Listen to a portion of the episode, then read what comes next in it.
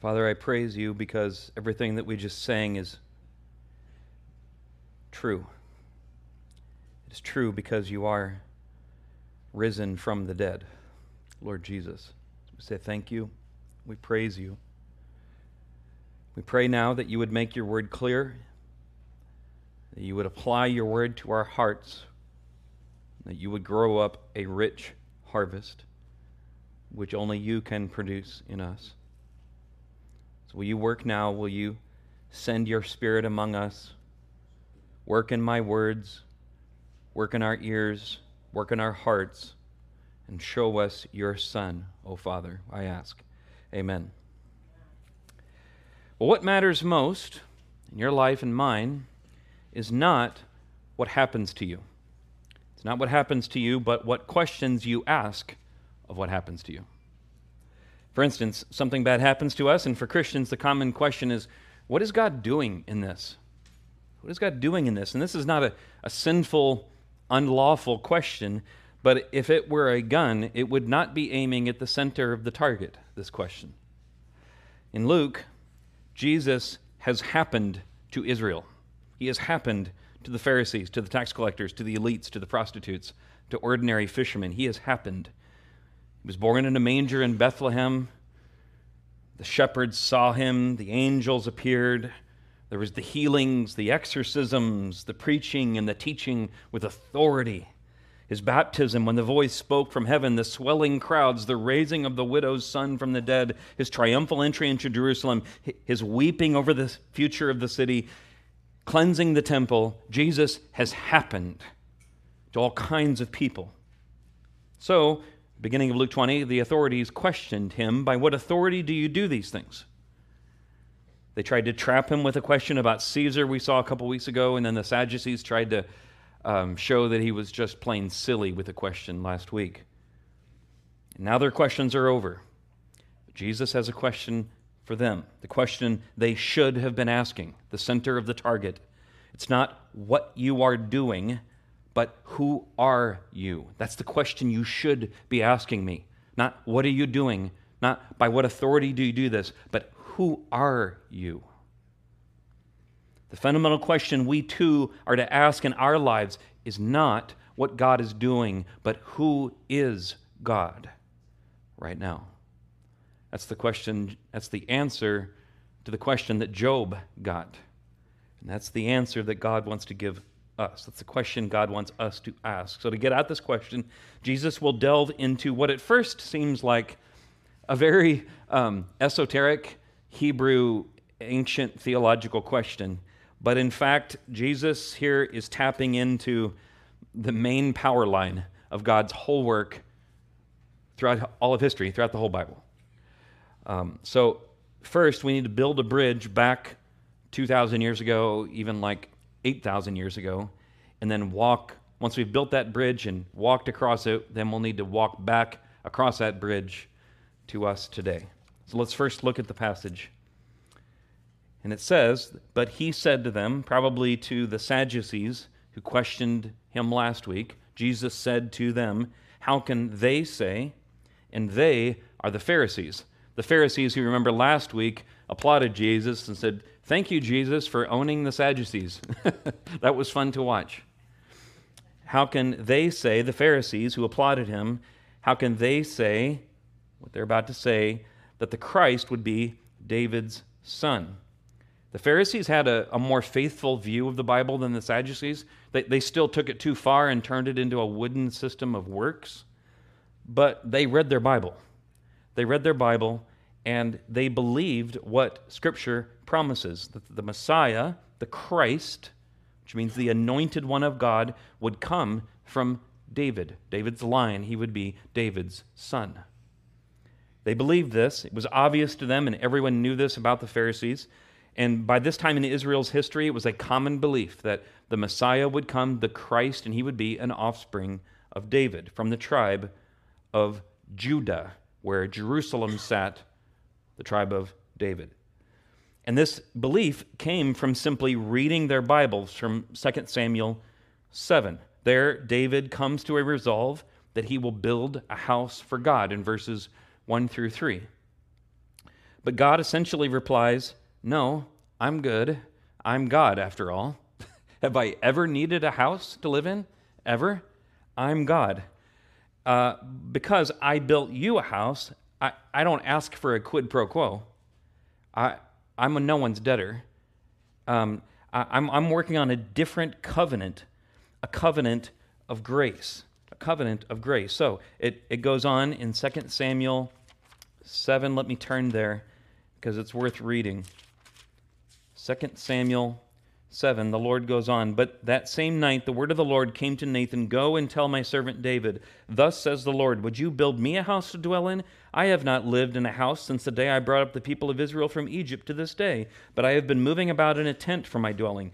In all the places where I have moved with all the people of Israel, did I speak a word to any of the judges of Israel, whom I commanded to shepherd my people Israel, saying, Why have you not built me a house of cedar?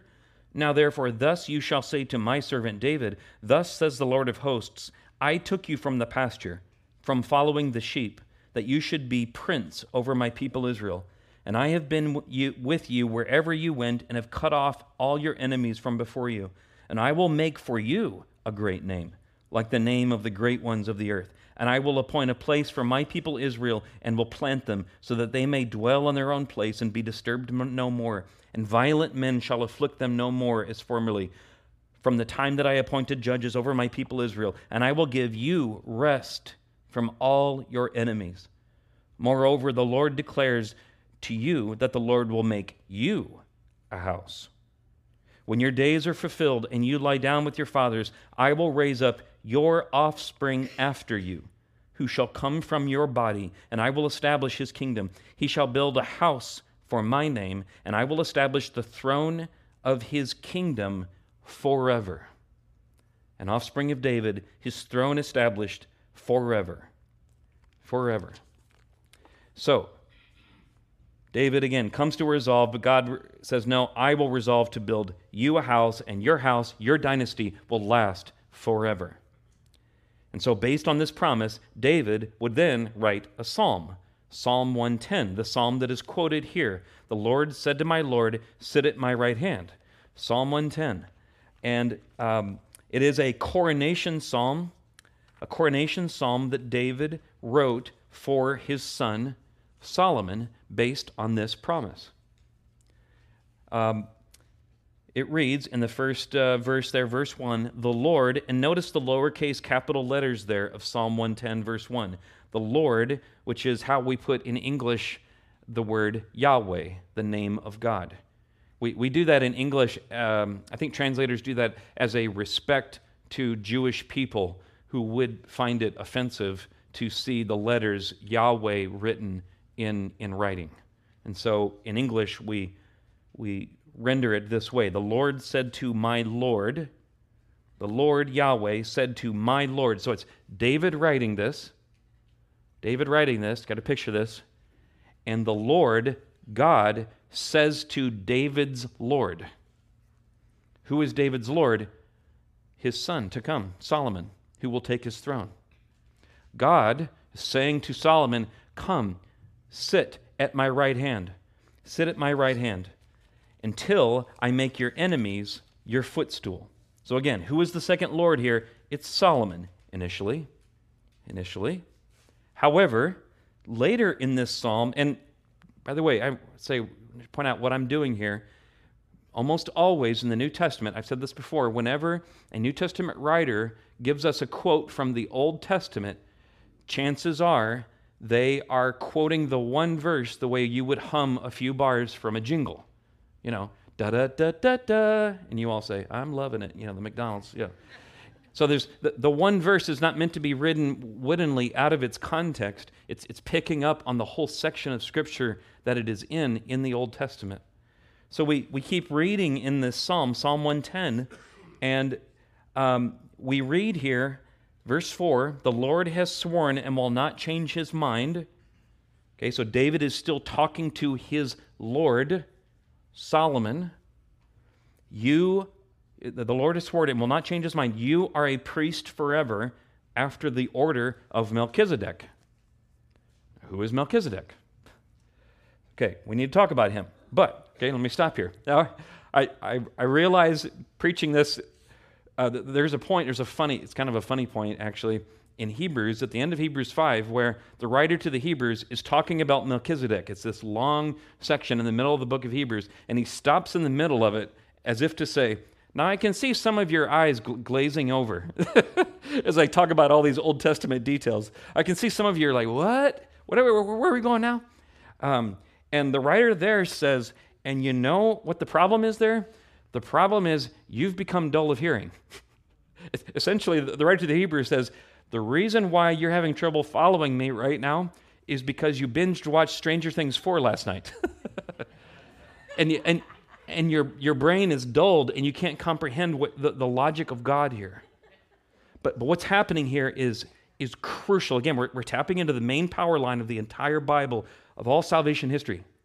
This is really important. Okay, so hang with me because there's a good payoff here. Back to Psalm 110, verse 4. Um, Melchizedek. And this is, this is one of the most fascinating verses in the Bible. Who is Melchizedek? Okay? He shows up in Genesis 14. God, we'll see this later, God has just made a promise to Abraham, very similar to the promise he made to David. Genesis 12. Then Abraham needs to fight his enemies, and Abraham defeats his enemies. And then out of nowhere comes Melchizedek. And Abraham pays a tithe to Melchizedek, and Melchizedek honors him. Melchizedek's name means king of righteousness. King of righteousness.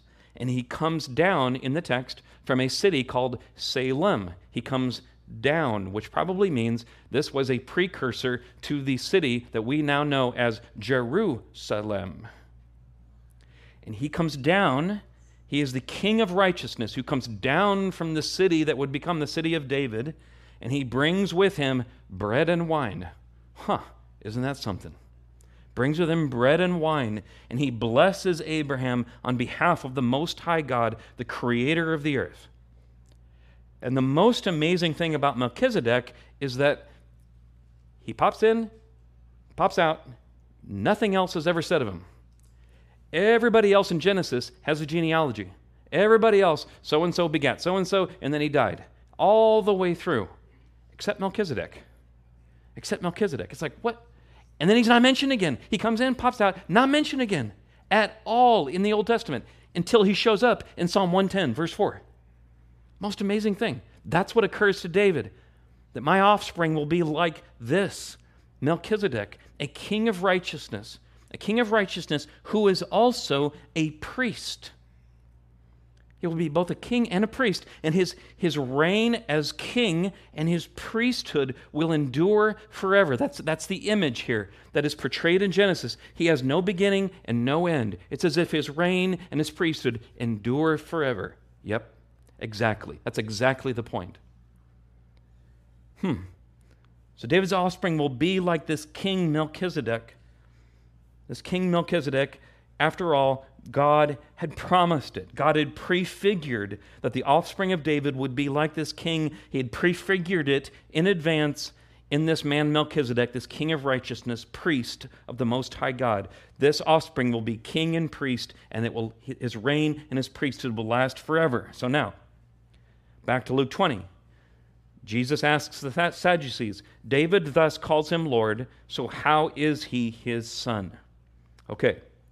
And the answer is so, what is Jesus doing here? Jesus is seeking to draw the Sadducees to come to grips with what, with who is standing right in front of them on the temple grounds in Jerusalem at this moment. He's drawing them to think about it, to connect the dots. And the answer to his question is that David could see that one greater than him would come and he would be anointed by God. That's what the word Christ means. He would be the anointed one. He would be set apart to finally and fully reign over God's people as king, but also to serve on behalf of God and on behalf of the people as priest to the people in order to welcome the people, to give the people a path to God, a way to God. And not just Israel, but the nations, all of God's people among the nations. And because of the promise of God, it would be David's son. David's son would be that anointed one, that Christ who was to come. Thus, it, David's Lord, who would be king over all, who would be the greater David, would actually be David's son. Guess what, Sadducees? He's standing right in front of you right now. Right now. David's Lord is David's son, and David's Lord is standing before you right now. What do you say about that? What are you going to do with that? The sons of David that followed David all failed in some way, but here is Jesus in the genealogy beginning in Luke who descends from, directly from David. Here is Jesus anointed by God at his baptism. Here is Jesus with authority over everything, healing the sick, casting out demons, raising the dead, feeding the thousands, bringing crowds to God. Here is the King with total authority.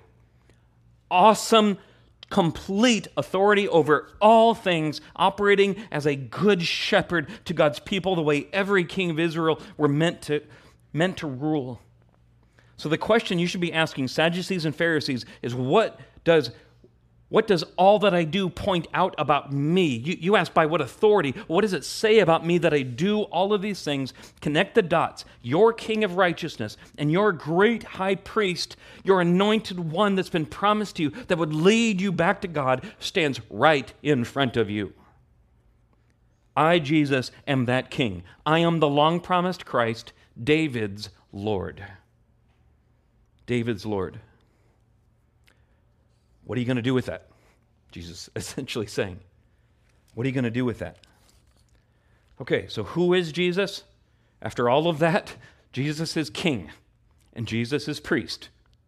Jesus is king, the great Davidic king, and he is the great high priest. And his reign and his priesthood are eternal. What does that mean? Well, let, us look at this more closely. He is first king period. He is king. David envisions that this king that, that would follow him, God will welcome him to God's right hand. Luke 20, verse 42. And to sit at God's right hand means God's hand of power is upon you, his favor is upon you. He will apply all of his awesome power as God for you against your enemies. To such a degree that, verse 43, God makes Jesus' enemies, the king's enemies, whoever sits at his right hand, their enemies, their footstool. Their footstool. In ancient days, if you were if you conquered another army, you would have a big parade to celebrate. And you would take the conquered army's general with you, and when you mounted your chariot, you would literally have him bend down on his hands and knees, and you would use his back as your footstool to get into the chariot or whatever you were riding on. That's what it's saying here. That's what it's saying. God will exercise such power on behalf of his anointed son that he will conquer every enemy, including the last one, 1 Corinthians 15 26, death itself. Death itself. And so Jesus would go to the cross, and in the greatest irony of history, he would reign as king from a gory Roman gibbet. He would reign, and he would be buried really dead, and then three days later, he would be raised from the dead, defeating that last enemy. But even then, he would ascend to heaven and go to the right hand of the Father, Peter would say on the day of Pentecost, Acts 2, verse 33. He would go to the right hand of the Father.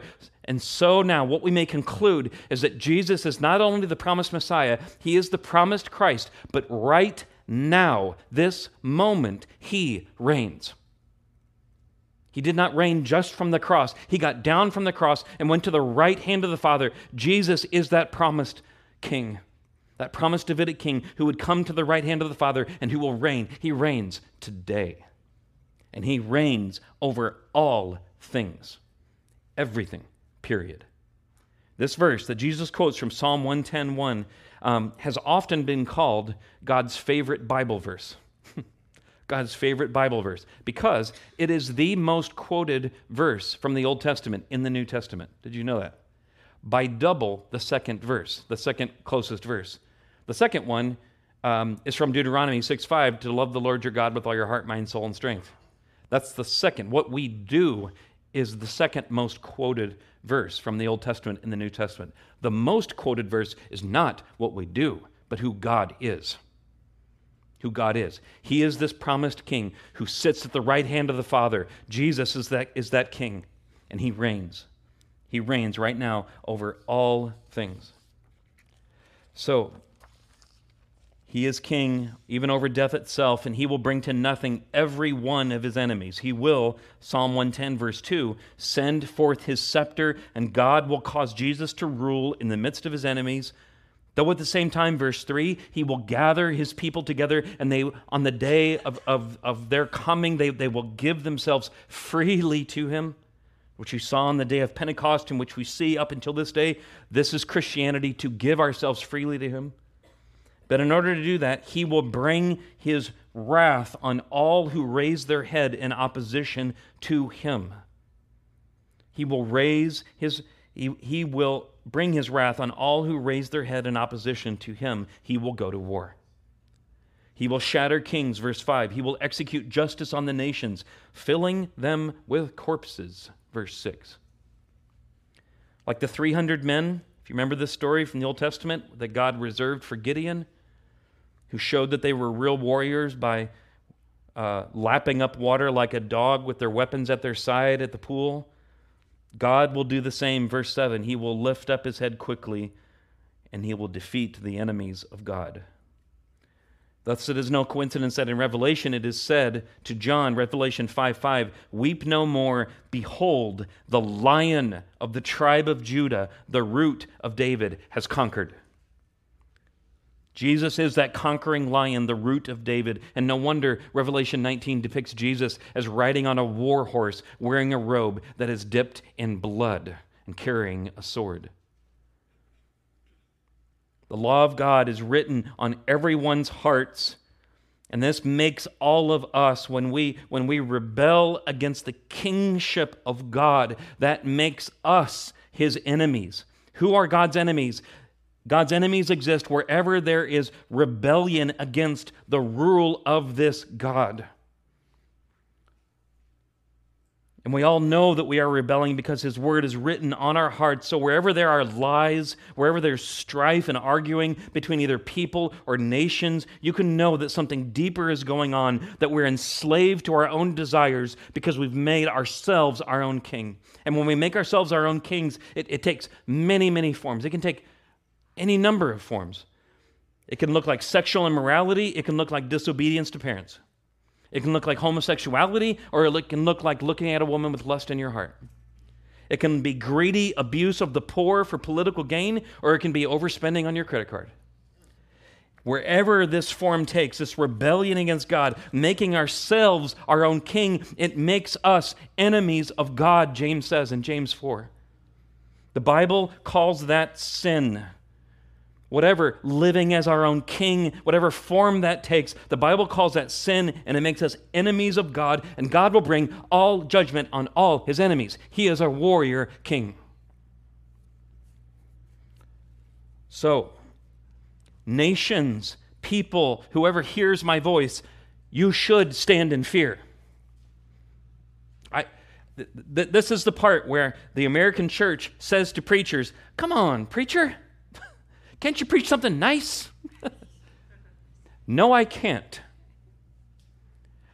No, I can't if I'm beholden to this word. And this word says that God will bring judgment on all of his enemies. He is a warrior king. So stand in fear, nations. What are you going to do? You're going to shoot missiles at him? The one who's been risen from the dead? What are you going to do? Are you going to plan to get independence from him through science or through your, your associations with the nations? Y'all going to get together? How did that work out for the Tower of Babel? What are you going to do? Because he reigns, he rules, he wins over every one of his enemies, nations and individuals. Do not think you are special. You might believe in American exceptionalism, but God does not. God does not. There is only one nation that is exceptional to him, and that is all by his grace. The nation that is ruled by his son, the king. Every other nation will one day bow their knee and bring gifts of honor to that nation. We are all natural born enemies of God. That is where we stand. Absent outside help, that is where we stand. That's the God's honest truth. But, but, Revelation also portrays Jesus as both a lion and a lamb. And a lamb. Both the ruling, wrathful king and the sacrifice that is needed to pay for all of our rebellion. He is the king and he is priest. He is the one that we should fear and run from, and he is the one that we should love and run to for refuge at the same time. He is the very one that we should submit our knee to in joy now. Everybody will bow their knee. Everybody will confess with their tongue that Jesus Christ is Lord. It's not a matter of, of whether, but when. When and how will that be? And he is one that we should bow our knees to now in joy and childlike happiness because when he went to the cross, he fulfilled every sacrifice that had come before. He cut a new covenant in his blood. He cut a new covenant, a covenant of grace, no longer a covenant of law where we are all condemned under that. This covenant that I, that I spoke of last week has always been promised, always been promised. It was promised to Eve. It was promised to Eve that one day God would send a seed of hers that would crush the head of the dragon. It was promised to Abraham just after he met Melchizedek that an offspring of his would come, and by that offspring, all the nations would be blessed. All the nations of the world. And it was promised to David, another offspring of his that would shepherd God's people. This covenant of grace has been promised all along. God's been working it out all along. And that offspring promised all along is Jesus, the head of this new race. Where Adam failed and brought death, Jesus succeeded, administering himself as the sacrifice needed.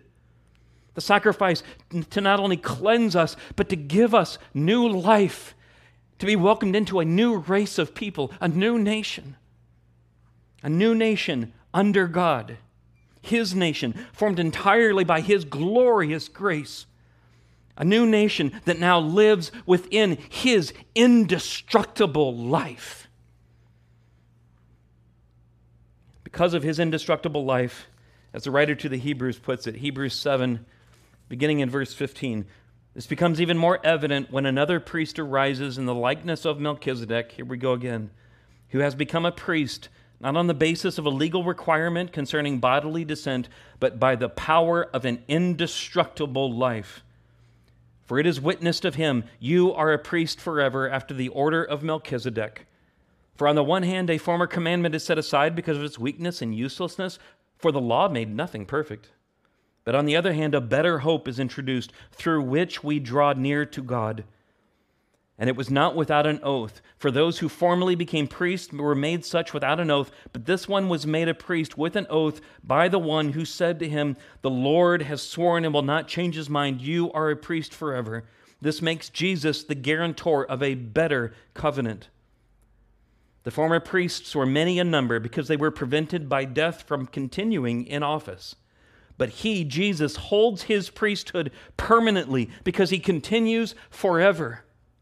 Consequently, he is able to save to the uttermost those who draw near to God through him, since he always lives to make intercession for them. Jesus is your king right now with a rod, a scepter in his hand to rule the nations with, and he is also your, your great high priest, the great Lamb of God, making intercession for you before the Father. He is both the one we fear and the one that we should run to and trust him and lay our ourselves before.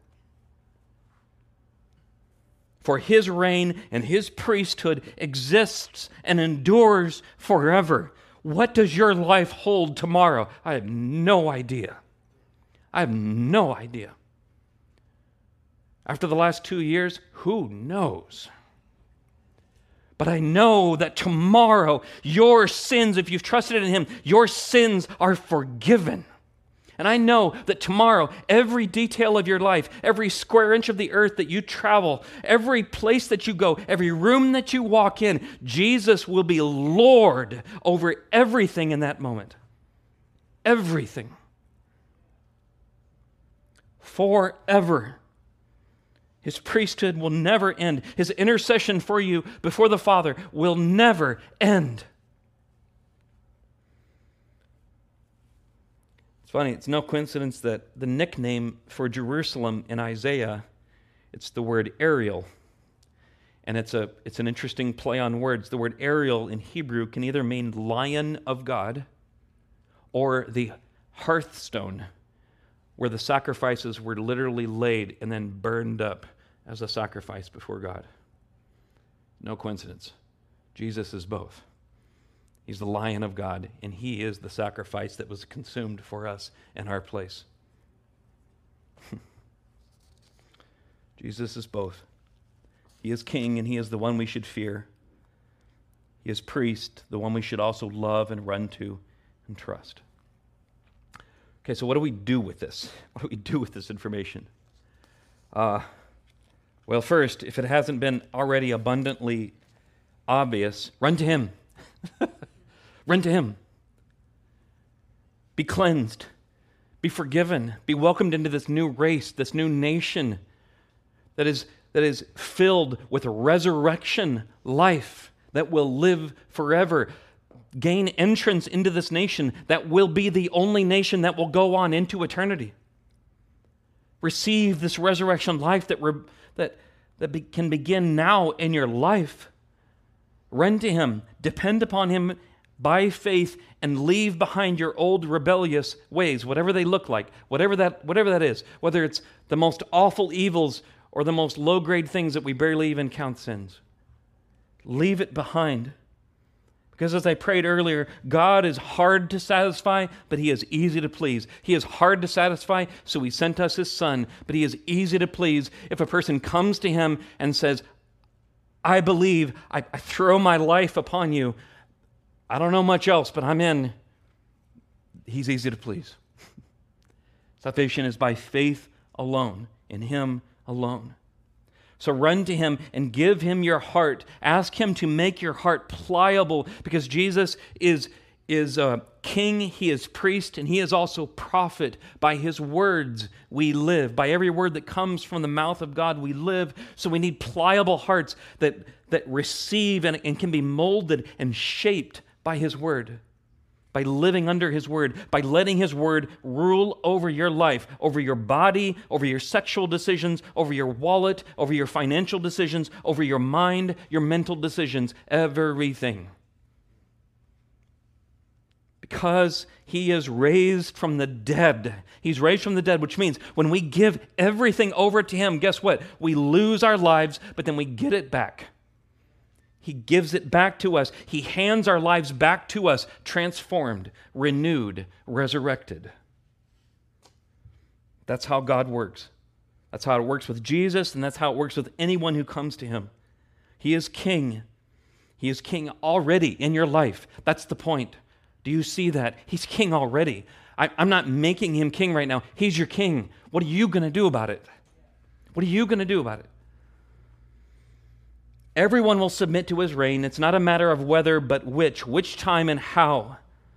Whether now or in the end, whether by grace, by responding to his grace right now and kneeling before it, or in judgment and kneeling underneath that wrath. That's the choice. Either way, he is king. He is king. So run to him. That's number one. Number two, we submit to him and then we proclaim him. We proclaim the thing that we submit to. We proclaim the thing that we submit to. This is why this is why we care very much what's happening in the world. Why? Because Christ is king over all of it. Christ is king over all of it. Oh, you mean, yeah, yeah, that too. All of it. He is king now over all kings. Thus, we don't make him king. We proclaim him as king to the nations. We proclaim him as king to the nations, which requires pointing out the rebellion in the world, not just in here, although we point it out to ourselves, but we also point out the rebellion in the world. And we say, You are not only rebelling against logic, against nature, you are rebelling against a king who reigns over you now and who will hold you accountable for this. We do not shrink back from doing that Because whatever that thing is, whatever it is, before it was political, it was Christ's. And it's still Christ's. Whatever it is. That does not mean we're partisan. I'm not going to get up here and tell you who to vote for. But we care very much what happens in every realm of the world because every realm of the world right now is Christ's. All of it. This is why, for instance, we pray for the overturning of Roe v. Wade in church because Christ is Lord. Christ is Lord. But, but, we do not just point out the rebellion. We think about both sides of who Jesus is. Yes, he is king. And we we proclaim that whenever we can. We proclaim the bad news. The bad news that you have been offending a king and you have no idea that what you will be called to account for. For instance, in the matter of abortion, for the, the, the blood of how many millions of innocents that pollute the soil of our land, you will be held accountable to that before this awesome, almighty king. And he's the one you run to. He's the one you run to. He is also your priest who has died in your place. We don't share one without the other. We follow up both with, we, we, we preach both of God's favorite verses. Yes, that Christ is king, and you must love the Lord your God with all your heart, mind, soul, and strength, and to love your neighbor as yourself. And, and in order to do that, we must preach that Christ is also the great high priest who has paid every, every judgment before God on our behalf. He has satisfied God fully. If you would trust Him. So we proclaim Him. We proclaim Him. We proclaim Him. It, it was prayed earlier regarding Gov- Governor Newsom. We, we proclaim and we, we pray run Governor Newsom to the one that will hold you accountable. Run, run to him who will hold you accountable for the blood spilled in your state that you have encouraged, that you have, that you have even used dollars and, and encouraged other people from other states to come and kill their babies here. God will hold you account for that. Shake in fear, Governor Newsom. And all that can be forgiven. Run to the same one who will hold you accountable. Run to the same one for whom I would have been held accountable for all of my bloodthirsty sins, all of my rebellion before God. Run to him. Run to him. Flee to him before it's too late. Run to him, and you will be forgiven instead of crushed. Run, trust, and repent. Thus, we might speak to political things, but we are not political. We proclaim a king who is king over all of it. And we proclaim him as crucified and risen. Come have life instead of being a purveyor of death, Governor Newsom, and whoever would follow you. Come, enjoy this life, be changed, be transformed. Join me in this new resurrection nation. Come. So we proclaim him. And lastly, lastly, and I, I apologize. If I was a better preacher, I'd have a good segue, a better segue here from number two to number three. But lastly, I, I exhort you, Christian, I exhort you, do all that you can to rest, to rest in His sovereign reign and his sovereign, his, his eternal priesthood in your life. Do all that you can to rest in this. Whatever you are facing right now, whatever you are facing tomorrow, we have, we have COVID long haulers in our church today. We have parents who are sending their sons off to serve in the military. We have people that are going to go through something very hard tomorrow and they have no, we, we have no idea what it will be. I invite you to bank your life and to rest your very life on these two facts of who Jesus is that he is king and he reigns when your son goes off, Jesus will reign over every atom, every, every, every atom of his body.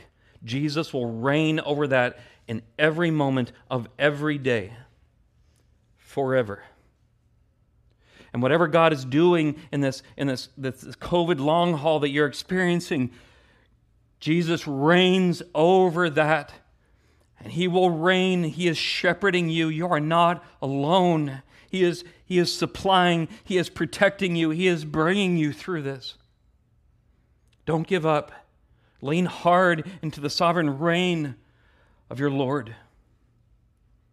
And along the way, along the way, when you sin, when you fall under the, the difficulties of life, rest in his priesthood. Rest in his priesthood. He is hard to satisfy and easy to please. He's been satisfied by Christ you don't have to worry about that anymore. He's easy to please. Come to Him, as Dan prayed earlier. Confess your sins to Him and be renewed, be refreshed by that, by that uh, new dose of grace from the very throne of Jesus. He makes propitiation for you, He intercedes for you before the very throne of God forever. And He will never stop. His life is indestructible. You cannot sin your way out of His kingdom. Go to him. Enjoy rest in his reign, rest in his priesthood. So, one practical way that we can all do this, I've mentioned specific challenges, but one practical way is um, what we do today. What we do today on what we call the Lord's Day, Sunday the Sabbath. We call this the Lord's Day. And the reason why we call this the Lord's Day, there's a very ancient reason. The reason is when the early Christians, growing up as a church in Rome, um, there was someone called Caesar. And Caesar named uh, the first, at first it was the first day of the month, Caesar Day.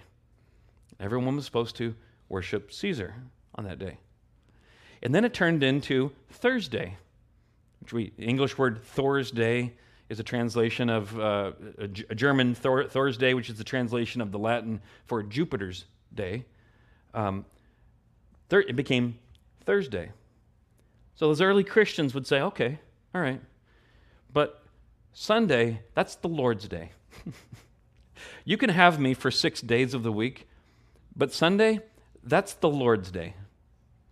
And I give that to Him entirely. I give that entirely to Him. We're going to gather together. We are going to worship. We are going to proclaim His death and His resurrection until He comes. And, and in that sense, worship becomes warfare. Whenever we come together, and we, we give this one day of the week over to God. Again, Jesus said the Sabbath was not, um, man was not made for the Sabbath, but the Sabbath was made for man. There's no wooden law to this. But when we give over one day of the week and we call that day the Lord's Day, we are fighting a great war. We are proclaiming to the nations there is a Lord, there is a King, and He is the King that you should run to. And our weapons, our weapons of war, are very humble, but they are the most powerful weapons bread and wine, and the water of washing and baptism. These are our weapons that we proclaim. We proclaim them every Sunday. And we proclaim them by the Spirit, by the Spirit, and, and by the Spirit of God, the Spirit of this King. The nations throughout history and, and into the future will continue to fall before these humble weapons. As we gather together and we proclaim the Lord's death until he comes, we, we enter into this king's mission, and he is still on this mission to seek and to save the lost. And no power no earthly power will get in his way in that mission. No earthly power will thwart him. So I say, set aside one day of the week to rest. Give the day to the Lord and truly make it however you want to make it, not woodenly, not to earn something before God, but to acknowledge that He is already King and He is your great high priest who has died for you. Give Him one day of the week and make it the Lord's day. And by that simple act, that is a simple act of rebellion against the gods of this age. A simple act of worship, of declaring that there is a king, he is risen, and he reigns, and he reigns, interceding for the nations before the Father. So, who is Jesus? Who is Jesus? He is the king and he is the priest. He is the person that we should both fear and run from, and he is the person that we should love and run to. And he is our hope, he is our life, he is the news we proclaim, and He is the reward that is coming for us, as we sang earlier. He is our coming reward. He is the heaven of our heaven. He is the life of our life. He is the light of our life. He is our reward, and He's coming soon, Christian. So lean hard into His reign, lean hard into His priesthood, and rest in Him. Rest in Him. Let me pray for that now for all of us. Lord Jesus, you are King, and you are our great high priest sacrificed for us. I pray for myself and I pray for my sisters and brothers that you would give each of us faith. I believe, but help my unbelief. Grant us faith that we might rest in the fact of your sovereign reign as King over all things that we might rest in your priesthood for us, your sacrifice for us in our place. Grant us to rest by faith. Grant us to be filled with joy. And grant us courage and power to proclaim this news of your mighty reign and your eternal priesthood to the nations. Bring in the nations, we pray, through your Son. I pray this in your name. Amen. Receive the benediction from Romans 8, beginning in verse 31. It's for you, Christian. What then shall we say to these things? If God is for us, our King and our great high priest, if God is so for us, who can be against us? He who did not spare his own son, but gave him up for us all, how will he not also with him graciously give us all things? Even the things that are hard he will give them to you make them to be for you. Who shall bring any charge against God's elect? It is God who justifies. Who is to condemn? Christ Jesus is the one who died, more than that, who was raised, who is at the right hand of God for you, who is interceding for us, who is indeed interceding for us. Who shall separate us from the love of Christ? Shall tribulation or distress or persecution or famine or nakedness or danger or sword? As it is written, For your sake we are being killed all the day long. We are regarded as sheep to be slaughtered. Knowing all these things, we are more than conquerors through him who loved us. For I am sure that neither death nor life, nor angels nor rulers, nor things present nor things to come, nor powers, nor height, nor depth, nor anything else in all creation will be able to separate us from the love of God in Christ Jesus our Lord. Go resting in that today, you privileged people. Amen.